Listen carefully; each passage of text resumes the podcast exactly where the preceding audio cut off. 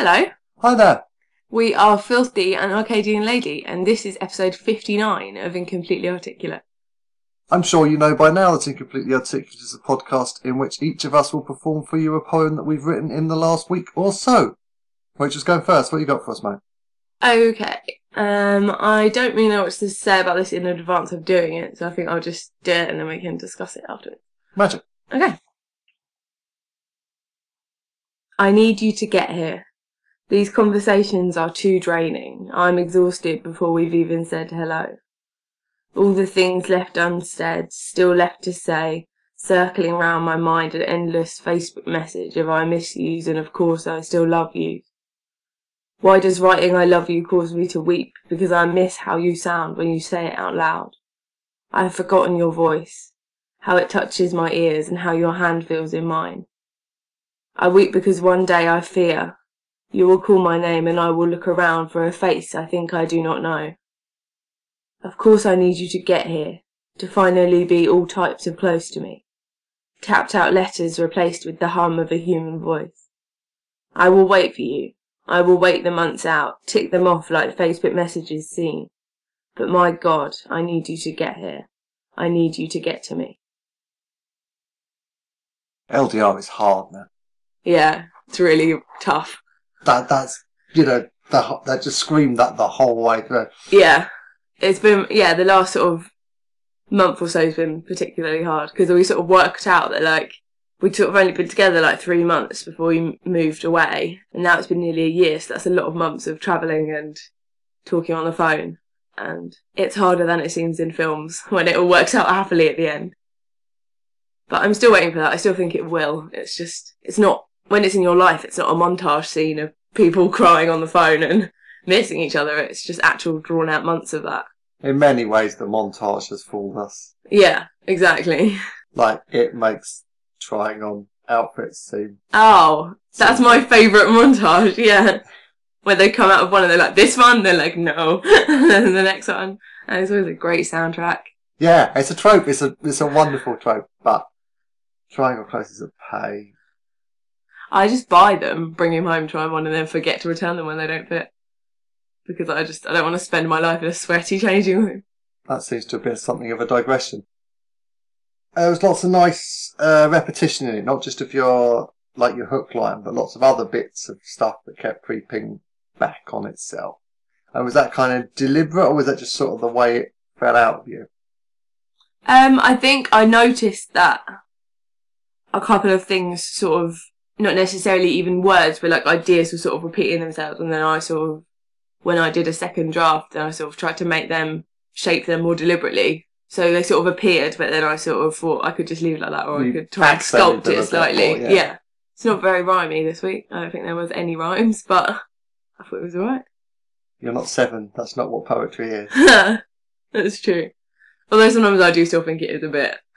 I just go, that could just be like, if I just didn't leave like a new line in between each thing, if I just wrote that out in sentences, it could just be like the beginning of just a really sad bit of prose. I think now we're getting a bit metatextual, aren't we? I think um, I think sometimes the boundary area between poetry and prose isn't as clear cut as some people would like to think it is. I would agree with that. Shall we go on to yours? Come on then.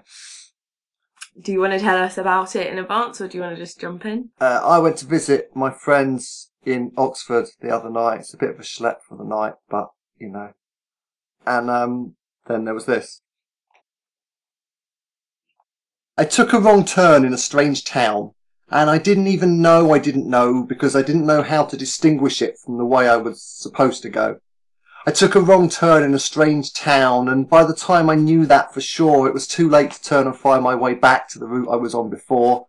I took a wrong turn in a strange town. No, actually that's wrong. I missed the place I was supposed to turn and blithely carried on. I took a wrong turn in a strange town and I didn't know where I was, but I reassessed and I guessed and I turned and I kept on moving on because when you know the destination, why would you stay? There's a growing sense of panic as you learn you've gone astray and you're fighting back each teardrop as your beast comes out to play and you want to talk yourself down but can't find the words to say. But if you don't fight, you've lost. So what the hay for each specific target, you can hit it myriad ways. Point yourself in the right direction. You might just end up okay. All my life, I've been taking the wrong way round. Like when I took a wrong turn in a strange town. Cool. I really I like the um. I think you called it the bridge before when the rhythm changed slightly. I think that was probably my favourite bit. Yeah, because like everything I write, well, not everything, like so much of what I write, it's kind of allegorical. Explain that a bit more. Sorry, uh, an allegory is like a parable where everything lines up with something. Yeah. Yeah. Uh, and so I didn't know how to imply that heavily enough in the structure that I was doing. Mhm. So that's sort of the point where it becomes clear that as well as true, it's a metaphor for, Yeah. for where you're going in a vaguer, broader sense and that. Mm. Yeah. Sort of. I don't know. It's weird because it doesn't. Well, I suppose it does speed up slightly because it's not like your delivery of it speeds up so much as there aren't the the stanza breaks that there are earlier on, so it comes across as fast. So it's kind of almost like a building sensation, which really works before your final stanza, where you actually sort of lock it down before the end. So, is there anything else you'd like to add about your thing? And it's weird because I've been up to see them a few times now, but literally the only bit of that town I know is the bit between where I get off the bus and where they live. Right. It's like a 20 minute walk, normally a bit longer because I've got my huge saxophone with me. As soon as you stray from that a bit, you sort of still know roughly where you're headed and you Yeah, think you if I go this way, it still must be close, but But I always get really overwhelmed whenever I imagine like how many roads there are that I don't know. Because I sort of think like, okay, so say like the area we live in, I sort of think I know this area pretty well just from like walking around to bus stops and various friends' houses and stuff. But yeah, I can just take like the wrong, the wrong turning or just think, oh, if I go down here, then I'll get there a bit sooner and stuff. And then I can end up somewhere completely different. And yeah, just panic that this area that I thought I knew really well, even not even one where I just go and visit, one where I live. And I was like, oh, I'm completely lost now. Well, I used to have this thing, I might have written a poem about it once, where, like, I kind of think that our city collectively is an island, but each individual person's city is an archipelago. What's an archipelago? Lots of little islands bundled together. Okay. So the London that you know isn't all of London. It's all these tiny little bits. Yeah. Some of which stitched together and some of which are sort of a train ride away from each other or places you've ended up via other places at some point. Yeah, it's completely true. Yeah. Because I still know Chiswick really well. Chiswick High Road I just know really well, but I haven't been there in years. And it's like, yeah, like the other side of London to like when I'm walking around Croydon and I know where everything is. Yeah, and then there's those magical times when you, you get lost, but you keep going and you end up somewhere you know and you've, it's like you've built a bridge, you've made another connection between two bits that were quite disparate in your mind before. Yeah. So little, little, sort of those little islands are sort of becoming more and more connected as you go through. Yeah. And I suspect for people who do a lot more travelling and go around bits of the world, then they have a similar map with much bigger gaps. Yeah, much bigger journeys between places and Yeah. That's true. I suppose how much of a place do you have to consider that you know quite well, even independently, before you can say you sort of know it? So say you've been travelling around like South America or something, um, like a few times and you've been to sort of various places and some of them maybe more than once.